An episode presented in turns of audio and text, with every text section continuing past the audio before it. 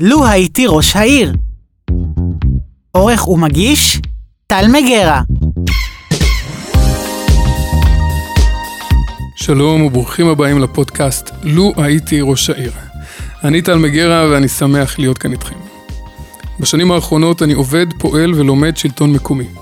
אני מאמין שזו הזירה המשפיעה ביותר על החיים של תושבי מדינת ישראל ושל תושבים ברחבי העולם. אני כל פעם שואל את עצמי, מה הנוסחה לעיר טובה? והאם בכלל יש נוסחה כזאת? במהלך התוכנית ולאורך הפרקים, אנחנו נבחן את השאלות האלו עם בעלי תפקידים בתחומים שונים, בתוך השלטון המקומי ומחוצה לו. התוכנית נתמכת על ידי תוכנית הבוגרים של עמותת עתידים, ואנחנו מקליטים אותה באולפן של ערן אוזן, הטכנאי שלנו. ערן, תודה על הכל. אתם יכולים למצוא את התוכנית ב Spotify, ב iTunes, ב Deezer ובכל אפליקציות הפודקאסטים שאתם מכירים. בנוסף, התוכנית תשודר גם ברדיו סער, רדיו חברתי מאוד מאוד מיוחד באופקים.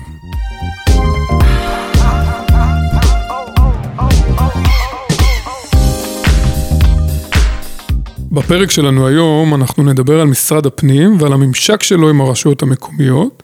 כדי ללמוד על הממשק הזה אנחנו נדבר עם אדית בר, מנהלת את מנהל הפיתוח הכלכלי במשרד הפנים. בעבר שימשה גם כיושב ראש הוותמ"ל וכסמנכ"לית תקציבים והון אנושי במנהל התכנון במשרד האוצר. קודם לכן שימשה אדית כיועצת מקצועית וכראש מטה למנכ"ל משרד הפנים בתחום השלטון המקומי וניהלה את תוכנית חונכות עסקית לעסקים קטנים ובינוניים במשרד הכלכלה. היא בוגרת תוכנית צוערים לשירות המדינה ותוכנית מעוז, והכי חשוב, אימא לשלושה ילדים, ובמקור מאופקים. מה שלומך אדית? בסדר גמור, תמיד כשמציגים אותי ככה אני מסתכלת הצידה לראות מי זאת. את אה, נראה לי כבר הרווחת את זה ביושר המון שנים. איך התחלת את אה, דרכך במשרדי הממשלה? מה גרם לך לרצות להגיע לשם? אז uh, הייתי בכלל בהודו, בטיול אחרי צבא, כרטיס פתוח, ולא התכוונתי לחזור. Uh, ואז אבא שלי היקר אמר לי ששלחו לי הצעה להצטרף למלגה ייחודית, זה היה בעצם עתידים למגזר הציבורי, הוא לא באמת הבין מה הפרטים, הוא רק הבין שזו הזדמנות למלגה מלאה, והוא אמר לי, את חייבת לחזור למיונים. אמרתי לו, אבא, באמת, עזוב אותי, אני בהודו, לא מתכוונת לחזור בקרוב, והוא באמת התיש אותי ואותם ברמה שאני הבוגרת היחידה שעברה שלב ראשון של מיון בלי להיות בארץ, הוא פשוט שלח להם את מה המורה כתבה עליי בכיתה ו', את מה כתבו עליי בספר מחזור, אז אה, שתדע שאני עברתי שלב ראשון במיונים בלי להיות בארץ, אה, ואז כבר לא הייתה לי ברירה, ונחתתי הישר למיונים של השלב השני, אה, ואיכשהו התקבלתי. תמיד ידעתי שאני רוצה לעבוד במרחב הציבורי, אבל בטח ובטח שלא במסגרת הזאת. לא נראה לי שיש מישהו קטן שאומר, אני רוצה להיות עובד משרד הפנים שהוא יהיה גדול, אבל התוכנית הזאת חשפה אותי לעוצמות ולעניין הרב בשירות המדינה, והתאהבתי ונשארתי. ומה בעצם היה התפקיד הראשון שלך? Uh, סיימנו את uh, תוכנית העתודה והיינו המחזור הראשון ולא באמת ידעו מה לעשות איתנו, רק אמרו אוקיי, נכשיר מספיק אנשים טובים והם יתחילו לעבוד. Uh, רק המגזר הציבורי היה בהקפאה ואשכרה פשוט ישבתי בבית וכתבתי מכתבים. מופז היקר שלום, אתה לא מכיר אותי, אבל אני רוצה לבוא להיות עוזרת מנכ"ל שלך וככה כתבתי נראה לי 50-60 מכתבים. עד שאחת המכתבים האלה אשכרה התגלגל לפגישה אה, במנהל אה, עסקים קטנים ובינוניים במשרד הכלכלה, והתפקיד הראשון שלי היה לנהל תוכנית של חונכות לעסקים קטנים ובינוניים, אה, וזה כבר בראשון, התפקיד הראשון זכיתי לנהל תקציב ועובדים, ומשם התגלגלתי בעצם. איזה יופי. והיום את במשרד הפנים. תספרי לנו בבקשה מהו משרד הפנים. אז אה, קודם חשוב להגיד שבחרתי פעמיים להגיע למשרד הפנים, ולא סתם, בחרתי אותו בשני סבבים בעצם, נכון? כן, ממשרד הכלכלה עברתי למשרד הפנים, שכולם, ועברתי עוד להיות משרת אמון עם ש"ס, וכולם אמרו לי, נפלת לראש במשרד הכלכלה, יש לך תפקיד אה, יציב, מה את הולכת להיות משרת אמון, תראי אותך, יעיפו אותך תוך שנייה. אה, אבל בחרתי פעמיים, גם ממשרד הכלכלה לחזור למשרד הפנים וגם ממנהל התכנון לחזור למשרד הפנים, כי אני מאמינה בכל ליבי שזה אחד המשרדים הכי חשובים במדינת ישראל, כי יש לו יכולת אדירה להשפיע בעצם על כל התושבים במדינת ישראל. אה, ולכן בחרתי להגיע לפה. משרד הפנים יש לו שני תפקידים מרכזיים, אחד הוא הרגולטור על השלטון המקומי, והשני זה תפקיד מתפתח, אה, שלי יש את הזכות לעמוד בראש מנהל הפיתוח, שזה המשלימה לרגולציה, זה איזה כלים אנחנו יכולים לסייע לרשויות המקומיות בשביל שהם יוכלו לתת שירות טוב יותר לרשויות, לתושבים. אז אני רוצה לרגע להתייחס לתשובה שלך ולחלק אותה לשניים. אם אפשר להסביר מה זה רגולטור, מה התפקיד שלכם בעצם, פשוט אני מתאר לעצמי שייתכן וחלק מהמאזינים, את יודעת מה, רוב המאזינים כנראה שמעו את המילה הזאת, אבל מה זה בעצם ואיך זה בא לידי ביטוי בחיים שלנו כתושבים, וגם אני אשמח שתספרי על המינהל שלכם ודוג... ולתת דוגמאות לדברים שאתם עושים. אוקיי, okay, באהבה. אה, אז אה, קודם אה, רגולטור, אתה צודק, זו מילה מאיימת, אבל אם ננסה לפשט אותה בעצם, הוא הסמכות שאחראית על שלל אישורים בחייה של רשות מקומית. כל נושא שאתה יכול לדמיין, אם זה נגיד תקציב רשות מקומית, אז הרגולציה בעצם, המחוזות והמינהל שלטון מקומי שאחראי על זה צריך לאשר. אם זה אישור העסקת כוח אדם, אם זה הקמת תאגיד עירוני, כל פעילות משמעותית אה, מצריכה הליך אישורים אה, של משרד הפנים. נרחיב אולי אחר כך על אה, המסע של משרד הפנים בפישוט ובהעברת סמכויות, אבל כרגע משרד הפנים הוא רגולטור עוצמתי ומאוד מעורב בחיי מרבית הרשויות המקומיות. התפקיד השני, בפיתוח, אנחנו בעצם אחראים על מספר זירות מרכזיות. אה, אני רק אגיד את הכותרות ותגיד אה, בשמחה איפה תרצה שאני ארחיב. אה, גם פיתוח ההון האנושי ברשויות המקומיות, הפיתוח הכלכלי, המרחב המוניציפלי, זה אומר כל שינויי גבולות וחלוקת הכנסות, וחדשנות ודיגיטציה. אז זה ממש בכותרות במה המינהל עוסק. וחוץ מהמינהל שלכם, יש מנהלים נוספים? אה, אני, שלושת המנהלים המרכזיים זה מנהל שלטון מקומי שהוא אחראי על הרגולציה, מנהל הפיתוח אה, שאני עומדת בראשו אה, ומנהל החירום. יש כמובן יחידות נוספות כמו אגף עדות לא יהודיות, אבל נראה לי חבל להרחיב פה. רגע, ויש גם רשויות מסוימות, זאת אומרת, כמו רשות האוכלוסין, היא גם חלק ממשרד הפנים, איך זה עובד בדיוק? נכון, אז בעצם מתחת לשרת הפנים יש מספר יחידות מרכזיות שבראשות כל אחד מהם עומד מנכ"ל. אז מנכ"ל משרד הפנים עומד בראש כלל היחידות שציינתי עד כה. מנכ"ל רשות האוכלוסין זה כל מה שקשור לכל מה שאתם רואים בחדשות, התעודות זהות, הוויזות, הדרכונים, מעברי גבולות. כל הכיף. כל הכיף, ומנהל התכנון, גם בראשו עומדת מנכ"לית שהיא כפופה גם ישירות לשרה. זה בעצם, יש לה מספר זרועות מרכזיים. הבנתי. אה, בעצם ראש עיר ומנהלים, כשהם, אה, ומנהלים אה, מנהלי אגפים בתוך הרשויות המקומיות, מה הם צריכים לדעת כשהם עובדים מולכם? קודם לדעת את התפקיד שלהם ולדעת מה התפקיד שלנו. אני חושבת שיש הרבה, זה נשמע אולי בייסיק, אבל אני חושבת שככל שהרשות יותר קטנה, אני רואה אין ספור פגישות עם מנכ"ל משרד הפנים, שיש חוסר ידיעה בסיסי והיכרות עם מה, איפה מתחיל ונגמר הרשות, איפה מתחיל ונגמר אה, משרד הפנים.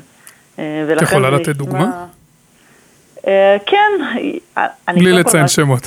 קודם מאשימה אותנו, בסדר? מאחר ואנחנו היום כל כך הרבה סמכויות מוחזקות בידי משרד הפנים, אז אפילו מה שכבר הרש... חלק מהרשויות המקומיות יכולות לבצע, עדיין הן נגישות אלינו ומבקשות uh, את אישורנו, ולכן זה נשמע בסיסי, דע את uh, זכויותיך ואת חובותיך, uh, אבל כן, זה קודם כל תפקיד שלנו כמשרד להבהיר את זה, אבל גם תפקיד של הרשות המקומית להבין איפה היא יכולה לפעול ואיפה היא בעצם uh, נדרשת לאישור. על פניו, אבל זה נשמע דבר uh, די בסיסי, זאת אומרת, בסוף ברשויות המקומיות, בחלק גדול מהן, יש אנשים מאוד מקצועיים, יודעים לקרוא חומרים, יודעים איך אה, לגלות את המידע, אז איפה הפער בעצם? שיש 257 רשויות מקומיות, 50% מהם מתחת ל-15,000 תושבים, ומכאן נגזר עוד כל כך הרבה דברים, כמובן ש... כשאומרים רשויות מקומיות, הרבה אנשים מתייחסים לזה כאילו זה מקשה אחת והומוגנית, אבל שום דבר לא הומוגנית באירוע הזה.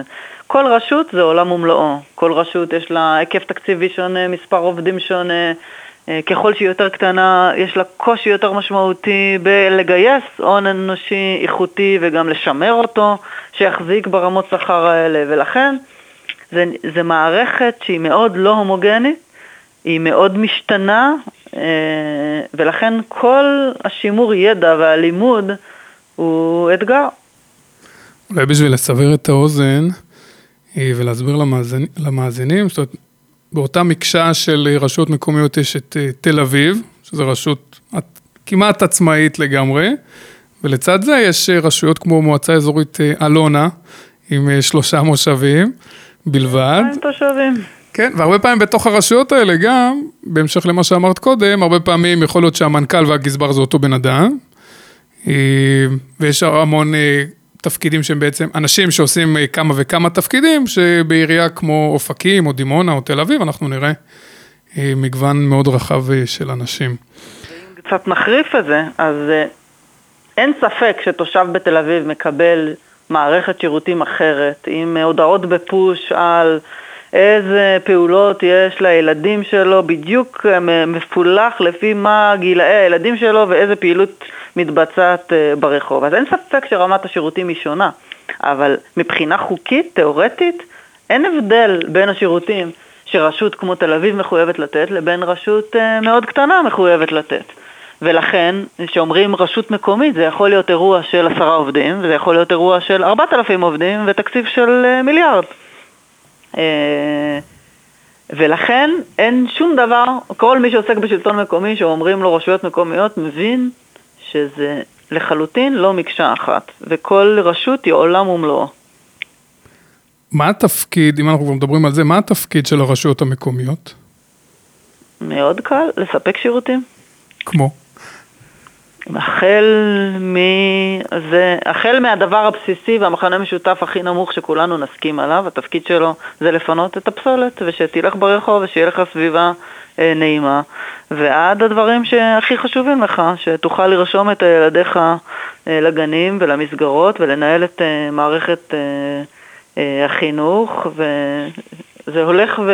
והולך ומסתבך, אבל מבחינת התושב שהוא חווה בעצם את חיי היומיום שלו, הוא לא עושה רגע את כל ההבחנה לאיזה שירותים הוא אמור לקבל ממי.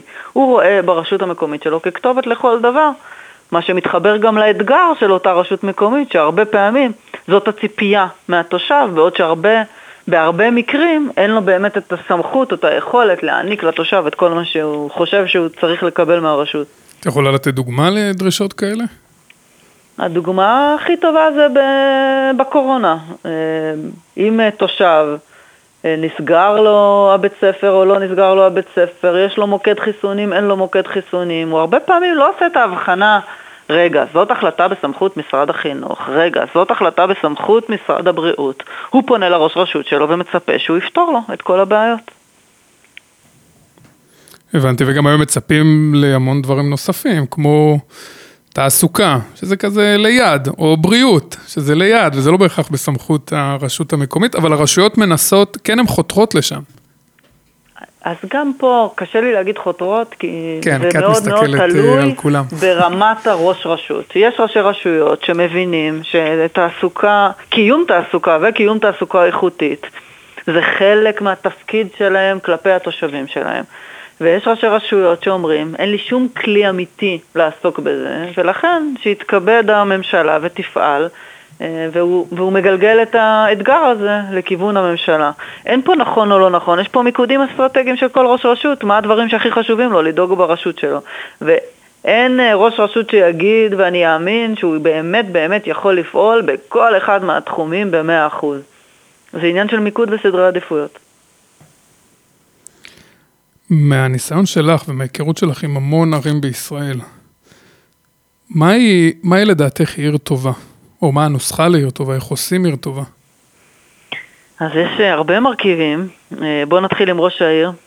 ראש עיר יזם שיודע להגדיר חזון ברור ויודע בעצם מה החלומות שלו, ולצידו ולא פחות חשוב שהוא יודע לגייס מנכ"ל והנהלה ועובדים שיודעים לנהל את, אה, ולהגשים לו את החלומות.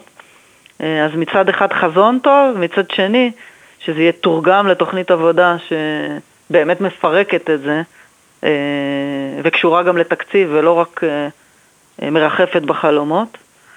וכמובן שיהיה לו את הכלים לעשות את זה, ואחד הכלים הכי מרכזיים זה שיהיה לו ארנונה עסקית גבוהה, שאם אני מתרגמת את זה שנייה לפרקטיקה, שיהיה לו תקציב להגשים את החלומות שלו. אז אמרתי פה הרבה דברים, אה, אבל אם אני שנייה אומרת את זה בכותרות, אז אה, ראש עיר יזם, מנכ"ל ויכולת לנהל, תוכנית עבודה אופרטיבית וכסף להגשים את החלומות. אני שומע פה מילה מאוד מרכזית שלא נאמרה, אבל נראה לי שזה הרבה, הרבה עניין של ארגון. זאת אומרת, לדעת לייצר ארגון טוב. זאת אומרת, לדעת לנהל טוב, מאוד. אני חושבת שלנהל רשות זה לנהל ארגון עסקי לכל דבר. אתה צריך להבין את ה... מה החלומות שלך, מה התוכנית עבודה שלך, מה התקציב שעומד לרשותך, איך אתה פועל כל היום בשביל להגדיל את התקציב הפנוי, איך אתה עובד אה, בהתאם לנתונים מבוססים, איך אתה מקבל את ההחלטות שלך לא בהתאם לתחושות, אלא אוסף דאטה, מרמת ה... אם אתה רוצה לפתוח אה, חוג, אז איך אתה מברר שנייה נתונים, למה מה סוג האוכלוסייה שנמצאת, והאם זה רלוונטי, עד לקורונה, ואתה צריך לתת מענה לתושבים מעל גיל 70, ואיך אתה יודע מי הם בכלל, ואיפה הם גרים, ומה... בשביל לדעת לתת שירות טוב, צריך לנהל. בשביל לנהל אתה צריך דאטה, אתה צריך מערכות, ואתה צריך אנשים שמבינים שאנחנו כבר לא בעולם האינטואיציה. זה לא נראה לי שככה צריך לפעול, אלא בוא תראה, בוא תראה לי, בוא תוכיח, בוא... לכל רשות, אפילו לתל אביב שנתת אותה כדוגמה, בסוף בסוף יש, מג... יש משאבים מוגבלים. והיא צריכה לנהל את משאביה בחוכמה, והיא תעשה את זה אם היא משתמשת ב... א', בחוכמה של התושבים שלה, אה, ויש להם הרבה מאוד ידע ורצונות, וב', בדאטה, בניתוח נתונים. את מרגישה שהרשויות בכיוון הזה? כי לי מרגיש שיש, מדברים על זה המון, אבל אני לא, זאת אומרת, נראה לי שברוב הרשויות התרבות הארגונית היא לא כזאת.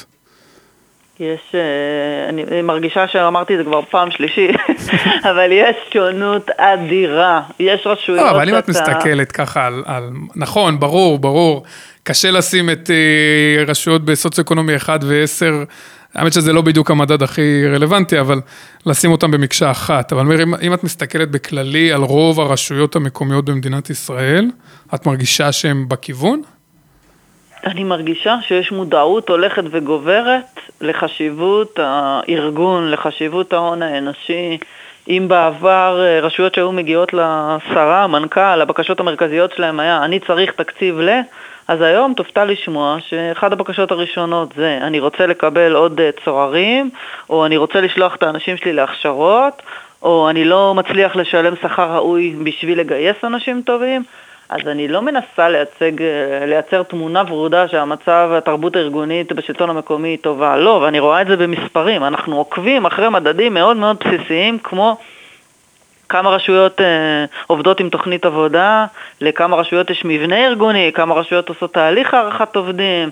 אני יודעת שאנחנו במצב לא טוב, שלמעלה ממחצית הרשויות אין להם את כל הדברים האלה שאני אומרת, אבל אני כן יודעת שיש היום הרבה מאוד תוכניות התערבות שאנחנו מתקצבים את הנושאים האלה שחשובים לנו, ואני רואה כל שנה מגמה הולכת ועולה של כל המרכיבים האלה, איך אנחנו מודדים בעצם נקודת איזון ארגונית במרכאות. האמת שאני אופטימי ממה שאת אומרת. נשמע שהכיוון הוא נכון. מה לדעת? כן, סליחה. לא, לא, זה... הכיוון הוא נכון, יש עוד הרבה דרך. לגמרי. מה עם האתגרים של השלטון המקומי? אז אחד מהם כבר הרחבתי, נכון. 257 רשויות, 50 אחוז מתחת ל-15,000 תושבים, אני חושבת שזה אחד האתגרים הכי משמעותיים שיש לנו. רגע, וזה... אז את אומרת שצריך מבחינתך לאחד רשויות. זה אתה אמרת, זה לא מה שאני אומרת. אני אומרת שיש נתון עובדתי שיש 257 רשויות. מה הפתרון? זה כבר, אתה הסקת ישר שצריך אה, לאחד, אני לא מאמינה שאיחודים בכפייה הוכיחו את עצמם.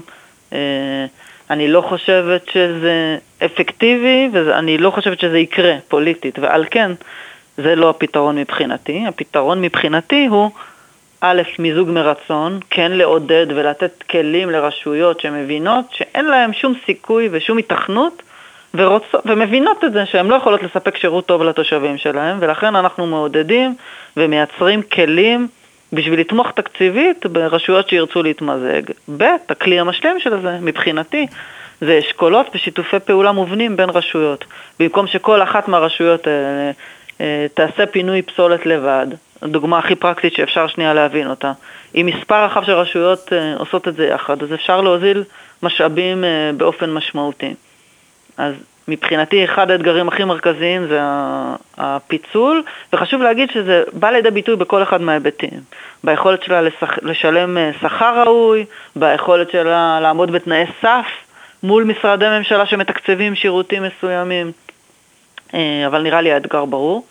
האתגר השני, שהוא אחד המשמעותיים ביותר, זה מבנה הכנסות של השלטון המקומי, שבסוף בסוף בשביל לפשט את זה רגע, אז מרבית הכנסות השלטון המקומי מגיעות מארנונה, אה, ואם אתה משווה את הארנונה ממגורים לארנונה לתעסוקה, אז בסופו של דבר במשוואה הזאת תושב הוא גירעוני במרכאות.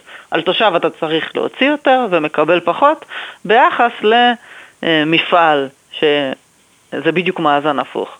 ואם אתה לוקח את זה במונחים של מדינת ישראל מכפילה את עצמה ויש צורך לרשויות לעבור תהליך גידול מואץ בשביל לקלוט את מספר התושבים, אנחנו רואים אה, אתגר הולך וגובר שיש בעצם חוסר איזון בין הארנונה העסקית אה, אה, במדינת ישראל, אז זה האתגר השני מבחינתי. האתגר השלישי קצת נגענו בו, זה ההון האנושי והתרבות הארגונית. והאתגר הרביעי שקצת נגעתי בו תוך כדי זה שיש חוסר הלימה בין הציפיות מהשלטון המקומי לבין הסמכויות שלו בפועל לאור ריכוזיות הממשלה. אפשר לשאול איך אתם, כי אני יודע שכן, איך אתם מתמודדים עם האתגר השני של הארנונה העסקית והאתגר הרביעי שציינת? אז האתגר השני של הארנונה העסקית, אנחנו מנסים להתמודד אה, במספר דרכים. אה, דרך אחת היא הוועדות הגיאוגרפיות לחלוקת הכנסות. יש בעצם ועדות גיאוגרפיות קבועות שפועלות בארץ והמטרה שלהן היא לחלק הכנסות אה, בין רשויות. הדוגמה הכי משמעותית שקרתה לאחרונה זה השרה חתמה, השרה שקד חתמה על חלוקת הכנסות ממועצה אזורית אה, תמר אה, בסך אה, למעלה מ-30 מיליון שקל לכל הרשויות אה, מסביב. אה, אז זאת דוגמה אחת לרשות שיש לה בעצם אה, הכנסות באופן משמעותי יותר גבוהות מכל הסביבה שלה, אה, ובאמצעות המלצות הוועדה השרה יכולה לקבל החלטות לעשות חלוקה. דרכים נוספות שיש למשרד זה כלים תקציביים בעצם שתומכים באותן רשויות שהן צריכות יותר. בין אם זה בתקציב הבסיסי, כמו מענק איזון, ובין אם זה קרן לצמצום פערים, וכלים נוספים תקציביים להתערבות. האם זה אומר ששינינו את, אה, את, את האתגר מהשורש שלו? לא, אה, אבל אנחנו כן מנסים כל הזמן להתמודד איתו. לגבי האתגר הרביעי... רגע, לפני ביזור... שנעבור אליו, אם אפשר, בהקשר למה שאמרת, הרבה פעמים אני רואה, וראיתי את זה בעיקר בהסכמי גג, שאני יודע שאתם אוהבים אותם, בציניות כמובן, אה, בעצם יש רשויות ש, שדיברנו איתן וראינו שהרבה פעמים אומרים, כן, אנחנו מתכננים מתחמי תעסוקה של איקס מטר, ו, ואז השאלה השנייה שעולה לי היא, אוקיי, אז נגיד אופקים מתכננת, לא יודע, 300 אלף מטר, אבל גם נתיבות מתכננת, ושדרות מתכננת, ודימונה, וערד וכולי, וגם אם אתם מתכננים כל כך הרבה, מי אמר שהם יבואו? זאת אומרת, מי מפקח על הדבר הזה? או, או ברמה אזורית, ברמה ארצית, כדי לראות שבאמת בעוד עשר שנים, חמש עשרה שנה, נתיבות לא תפשוט את הרגל, אופקים לא תפשוט את הרגל, ועוד סתם דוגמאות, כן, זה יכול להיות כל עיר אחרת בהקשר הזה. כי זה שהם מתכננים זה טוב, אבל מי אמר ש... אז לצערי, אף אחד לא מספיק, אם נודה על האמת. אה, אנחנו כממשלה לא מספיק, אה, אה, ואני לא מדברת רק עלינו, אלא בכלל כל הגורמים שאחראים על התכנון והסנכרון לא מספיק חזקים בנושא הזה. לצבוע שטחים סגולים במרכאות, לצבוע שטחים על תוכנית תיאורטית שבהם תוקם תעסוקה לא הופך את זה לריאלי. יש היום כבר עודף ברמה ארצית בלתי נתפס של שטחים מתוכננים לתעסוקה. ועל כן זאת אחת הצעקות שלנו במרכאות של אה, משרד הפנים, לא כנגד הסכמי הגג, אנחנו בסוף חלק מהממשלה ומאמינים שרשויות צריכות לצמוח והסכם גג הוא כלי אפקטיבי בשביל לעזור לרשויות האלה לצמוח. אנחנו רק אומרים שחסר לו נדבך אחד סופר משמעותי וזה הנדבך שבוחן את האיזון הראוי בין הצרכים השוטפים של הרשות. ובואו ניתן דוגמה, אפשר לראות שבהסכמי גג יש סתם לדוגמה, פארק יפהפה עם אגם וטיילת, ובאמת נראה מעולה, ואני לא אומרת את זה בציניות. היינו רוצים שגם רשויות פריפריאליות, אה, ובטח ובטח אני לא חשודה בזה כמי שגדלה באופקים, יהיה להם מתקנים ראויים, אבל באותם הסכמי גג מתקצבים תשתיות. מי בסופו של דבר יתחזק יתחזק זה אומר שיש בסוף עלות שוטפת לתחזוק כל אחד מהפארקים.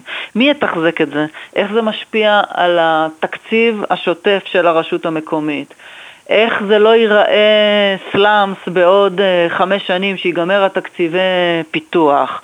איך הרשות בסופו של דבר נשאר לה תקציב פנוי והיא לא פוגעת בשירות שניתן לתושבים שלהם כי כמו שאמרנו, כל תושב נוסף אה, הוא גירעוני. עכשיו, זה לא אומר שאנחנו מעודדים רשויות לא לצמוח, אנחנו רק כן מעודדים רשויות לחשוב איך הם צומחים נכון, איך הם נערכים לגידול הזה, איזה יחידות ברשות צריכות לצמוח בהתאמה. אה, וכל זה בעינינו לא מספיק מטופל ברמה הממשלתית. מי דואג לתקציב השוטף של הרשות המקומית ולא רק לתקציבי התשתיות והפיתוח. למרות שגם צריך להגיד שאתם אה, מנסים, זאת אומרת, יש לכם כל מיני תוכניות המראה עם עיריות וליוויים, אה, בטח כאלה שהם בהסכמי גג. זאת אומרת, יש ניסיון כזה. אתה מקסים שאתה עוזר לי. אה, כמובן שאנחנו מנסים. יש כלים, כמו שציינת, תוכניות המראה, שכל רשות שנכנסת למסלול הזה, אנחנו מסייעים לה גם בתקציב משמעותי לפיתוח ארגוני, שזה מה שציינתי קודם, התפיסה האסטרטגית, התוכנית העבודה, המיקודים, וגם בשביל לייצר את המקורות הכנסה העתידיים. אז אני לא אומרת שאין כלים משלימים, אבל מבחינתי אותה תוכנית המראה צריכה להיכנס לבסיס של כל הסכם גג, אה, ולא כצעד משלים. דוגמה טובה שדווקא כן עשינו אותה ככה, היא אותו הסכם גג של בני עי, שזה באמת אחת הדוגמאות הכי קיצוניות לשילוש תיאורטי של רשות עתידית. רגע, היום הם 5,000, 7,000? אוקיי. הם היום 7,000, ולפי התוכניות שלהם הם אמורים לצמוח לסדר גודל של 24,000 תושבים. אה, אז במקרה כזה קיצון, לשמחתי, היה שיתוף פעולה מדהים, גם עם משרד השיכון וגם עם משרד האוצר, ובנינו ככה את אותו הסכם גג שייכנס אליו פרק שידאג למקורות ההכנסה העתידיים. אם ואותם אה, שטחים סגולים במרכאות, אותם שטחי התעסוקה העתידיים, אה, לא התקדמו בקצב שהיינו רוצים ביחס לקידום המגורים. אבל מבחינתי זה בדיוק המודל שצריך להיכנס לכל הסכם גג עתידי.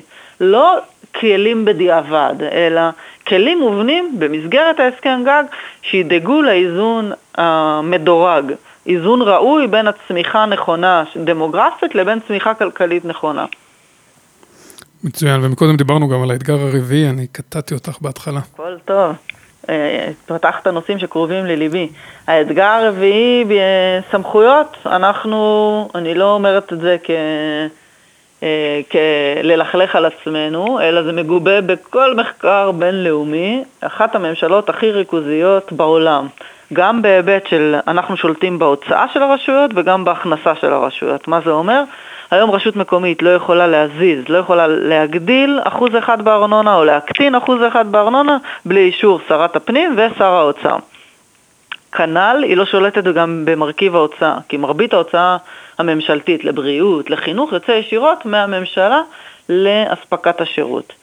אה, לכן, לשמחתי, לפני שלושה חודשים עברה החלטת ממשלה מאוד משמעותית שראש הממשלה ושרת הפנים הובילו והצטרפו אליהם 15 משרדי ממשלה שאומרים אנחנו מכירים בכך שאנחנו ריכוזיים ורוצים לעשות מהלך משמעותי של ביזור סמכויות.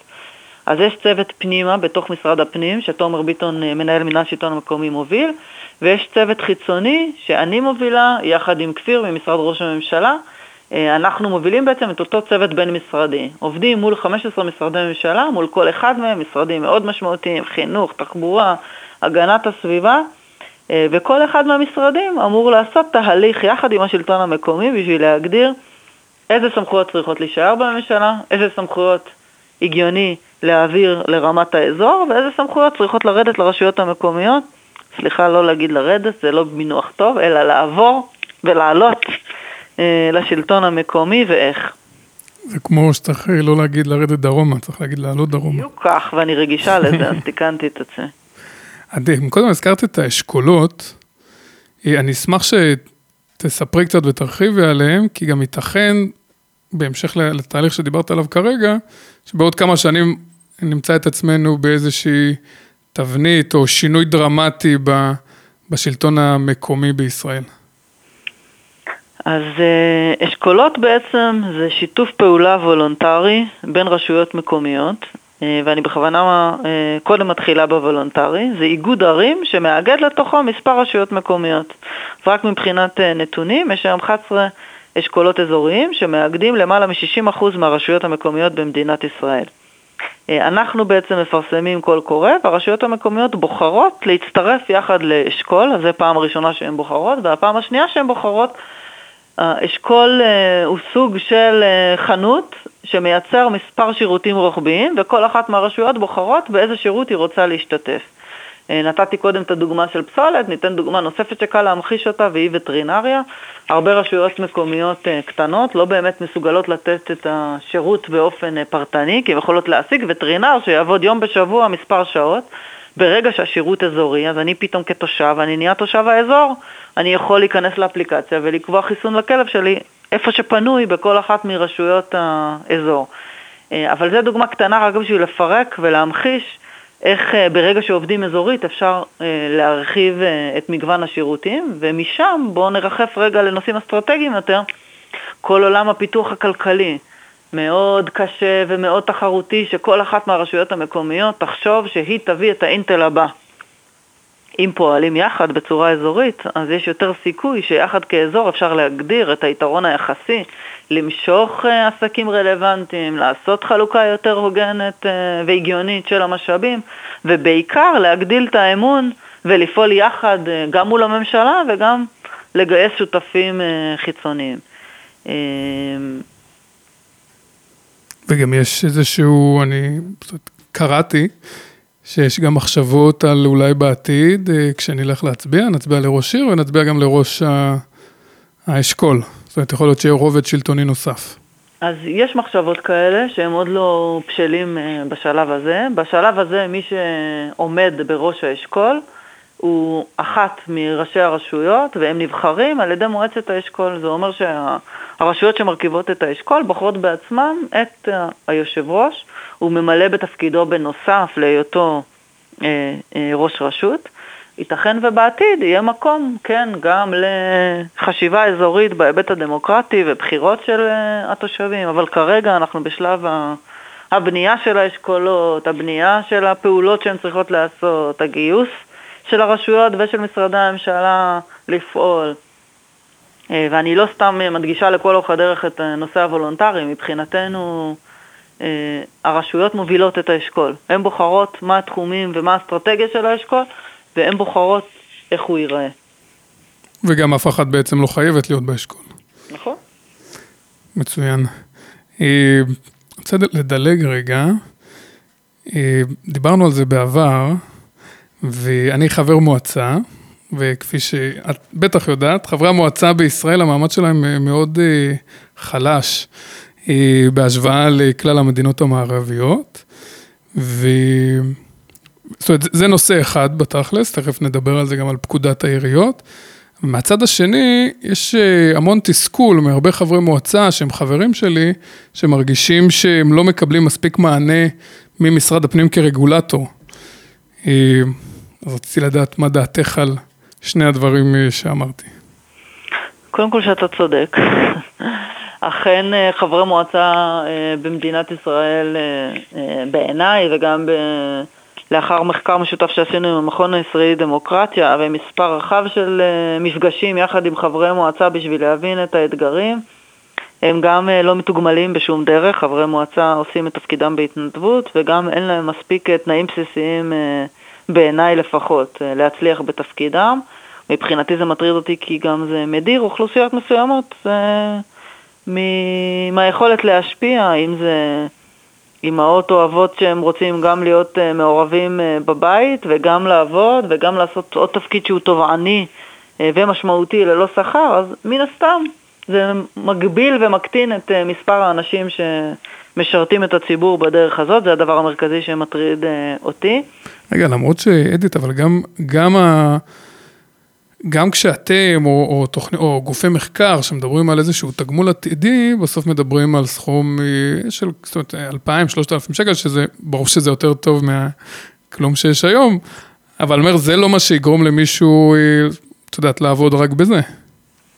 אין לנו שום כוונה שהוא יעבוד אה, רק בזה, זה סוג של החזר יציאות, אנחנו מדברים על מודל של החזר הוצאות, בדומה למודל שנהוג בדירקטוריונים. אני לא חושבת ש... שזה ישנה את התמהיל ב-100%. בסוף בסוף המוטיבציה של אנשים שיבואו להיות פעילים בחברי מועצה זה לא הסכום הזה, ברור לחלוטין, אה, אבל זה קצת, אה, בעיניי, אה, יסייע, אבל ברור שזה לא המיקוד. אני חושבת שהבעיה היא לא רק בשכר, אלא גם בתנאים נלווים, בשקיפות, ביכולת שלו לפעול, האם יש לו חדר ושירותים בסיסיים לתת שירות לתושבים שלו. אז יש מספר רחב של נושאים שאנחנו חושבים שצריך לפעול בהם.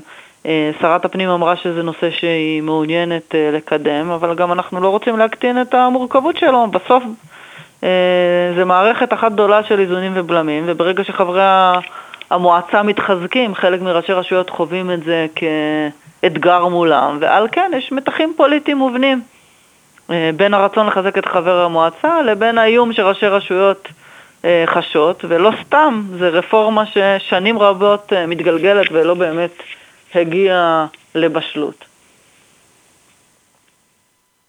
ולכן אתה לא יוצא אופטימי בסעיף הזה, אני מבין. לא, לא, אני, אני אופטימי, אני גם אה, מנסה לפעול בעוד דרכים, ברור לי שזה בסוף מאוד מורכב.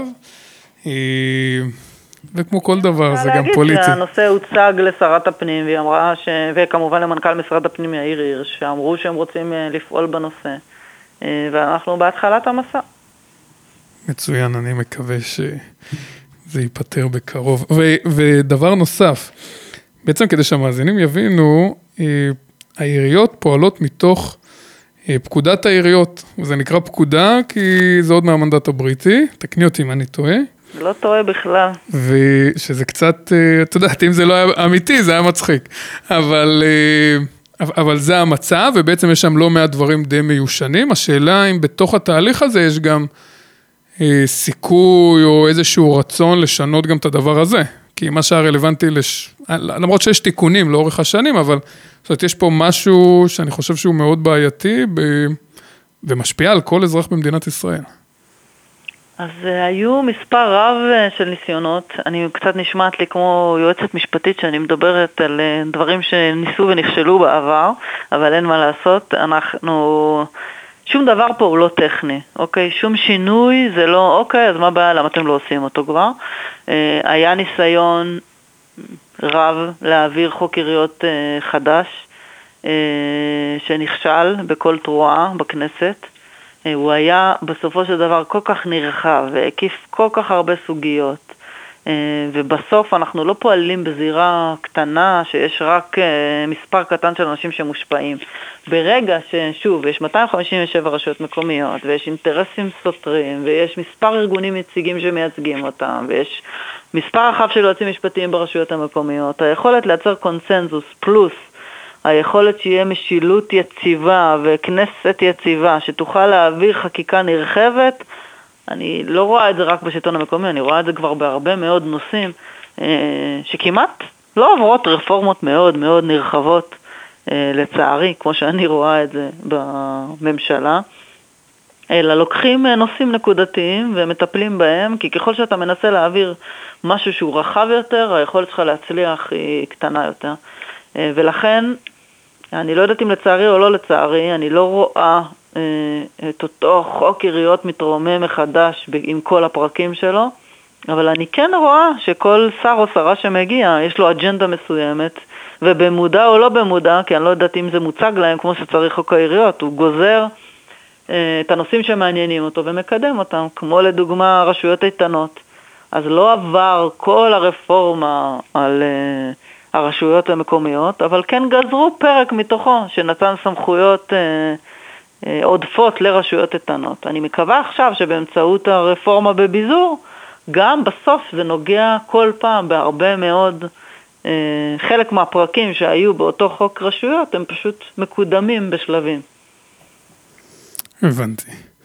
אה, בסוף כל מערכת בחירות לכנסת יש ביקוש לכל המשרדים היותר גדולים, או לכאורה יותר משמעותיים, ביטחון, חוץ, אה, אוצר, ומשום מה, כזה משרד הפנים הוא איזה לג שתיים. עכשיו, אני באופן אישי לא מבין את זה, זאת אומרת, אם יום אחד אני אהיה שם, נראה לי זה המשרד הראשון שאני אבקש, כאילו בעיניי זה משרד כל כך חשוב וכל כך משמעותי, אבל על פניו נראה שלפחות חברי הממשלה לא, זאת אומרת, הם לא שם בחשיבה הזאת. יכולה להבין למה? זו שאלה טובה, אבל אני חושבת שכל מי שצולל קצת למשרד הפנים, ואם תראיין באחד הפודקאסטים, את אה, אחד הפרקים, את השרה שלנו, נראה לי שתשאל אותה מה היא חשבה על המשרד לפני ומה היא חושבת היום, אני בטוחה שהיא מבינה אחרי מעט זמן בתפקיד את העוצמה המטורפת של המשרד, בייחוד היום שזה מכיל גם בעצם את משרד הפנים, גם את רשות האוכלוסין וגם את מינהל התכנון. היא כל הזמן אומרת שזה כמו, שהיא הבינה שזה כמו חנות ממתקים ושיש לה כל כך מגוון רחב של נושאים שהיא עוסקת בהם ולכן אני חושבת שפשוט לא מכירים מספיק את עוצמה, את העוצמה של המשרד ואת היכולת שלו להשפיע ואת היכולת שלו להיות מחובר לשטח. אמ, וגם, אתה יודע, יש הילה היסטורית לתפקידים מסוימים, כמו ביטחון, כמו חוץ, כמו אוצר, ששום דבר כנראה לא ישנה את ההילה הזאת, אבל ככל שאנשים נחשפים לפעילות, הם מבינים כמה הם יכולים בסוף להשפיע על כל האזרחים במדינת ישראל באמצעות המשרד הזה, אם מנווטים אותו נכון. תראי, גם אה, שר הפנים הבא אמור להיות ראש הממשלה היום, אז יכול להיות שזה יוסיף לה יוקרה. אבל אלוהים גדול. נכון. אני מהמרת שהיא תתאהב במשרד ותרצה להישאר. תרצה להישאר? יאללה, רשמנו. אה, רציתי לשאול, אני ככה לקראת סיום, אני כבר נראה לי החזקתי אותך יותר מדי. מה היחס ביניכם לבין המרכז לשלטון מקומי ומרכז השלטון האזורי? כי הרבה פעמים יש לי תחושה שאתה אומר, רגע, המרכז אה, לשלטון מקומי מקדם את זה, ואתה אומר, רגע, זה לא תפקיד של משרד הפנים? אז אה, אנחנו ביחסים אה, מורכבים שמשתנים גם בהתאם למערכות היחסים. לשמחתי, השרה והמנכ"ל הביאו איתם רוח מחודשת של בניית אמון מול הגורמים היציגים. אה, ואנחנו במערכת יחסים מאוד אה, טובה ופתוחה של לפחות לנהל את המחלוקות אה, על השולחן. באופן טבעי הם הגורם היציג ועל כן הם מייצגים את האינטרסים של השלטון המקומי ואנחנו, הכובע הרשמי שלנו הוא הרגולטור ולכן לעיתים יש התנגשות מובנית. רגע, מה הם סוג ה... של לובי של הרשויות המקומיות? כן. Okay. אוקיי. הם אמורים להציף את הצרכים, לובי זה נשמע כבר מילת גנאי, אבל זה לא מילת גנאי. הם, אה, סתם לדוגמה, כל חקיקה שעוברת, שמשפיעה על השלטון המקומי, התפקיד שלהם זה לבדוק איך זה משפיע עליהם, מה הצרכים של השלטון המקומי, מה ההערות שלהם, אה, ולכן לובי זה לא דבר רע. מסכים. אנחנו, יש בחירות בשנה הבאה, באוקטובר 2023. איזה מסר יש לך להעביר לאנשים שחושבים להתמודד בבחירות הקרובות, כחברי מועצה או ראשי עיר, ושומעים אותנו? במקום לקטר מבחוץ, תקפוץ פנימה ותשפיע באמת. גם עם כל הקושי שדיברנו עליו קודם. עם כל הקושי והמחיר האישי שאני לא מזלזלת בו. מעולה. ושאלה אחרונה, מה היית מציעה ל- לראש עיר חדש לעשות בכניסה שלו לתפקיד, גם מבחינת הרשות וגם מול משרד הפנים? קודם ללמוד, ללמוד וללמוד. אה, כנראה שהכל כבר נעשה לפניך, וזה לא צריך להקטין אותך, אלא ההפך, להבין שאתה רק אה, תבין קודם מה קרה ברשות שלך, ותסתכל מסביב מה קרה ברשויות מקומיות מסביבך, וכנראה שכל דבר שתרצה להגשים, מישהו או ניסה או הצליח כבר, אז ללמוד. אה, הדבר השני זה תהיה שר החוץ, תגייס ממשלה, פילנטרופיה, תושבים, אבל תדע לגייס לצדך שר פנים, מנכ"לית, מנכ"ל, חזקים שידעו לנהל. אה, ודבר אה, שלישי, זה שאלת גם מולנו, בסוף בסוף ממשלה אוהבת לרוץ אחרי אנשים שהם יזמים ורצים, ולא אנשים שהם תקועים רגע בשתו לי, אכלו לי. אם אפשר לראות אה, ולאפיין הבדלים בין רשויות סמוכות שכביכול הם עם אותם מאפיינים, והם בנקודות אחרות לגמרי, למרות שהנקודת פתיחה שלהם הייתה שווה, זה כמה הוא הגיע עם העוף ועם חזון ורצון לרוץ. בסוף אנשים אוהבים לרוץ ליד אה, אנשים שעפים וחולמים קדימה. מעולה. אדית בר, מנהלת אה, מנהל הפיתוח הכלכלי במשרד הפנים. אה, תודה רבה, זה היה מרתק, האמת שיש לי עוד מלא שאלות, אבל אני לא אגזים. תודה רבה לך. תודה לך על ההזדמנות, היה לי מעניין לדבר איתך. תודה, להתראות. ביי ביי.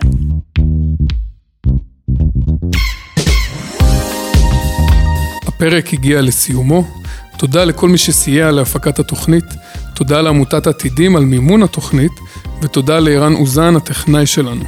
אני מזכיר שאתם יכולים למצוא אותנו ב Spotify, iTunes, Deezer, ובעצם בכל אפליקציות הפודקאסטים, וכמובן ברדיו סער, רדיו חברתי מאוד מיוחד מאופקים. אני הייתי טל מגרה, נשתמע בפרקים הבאים. לו הייתי ראש העיר, עם טל מגרה.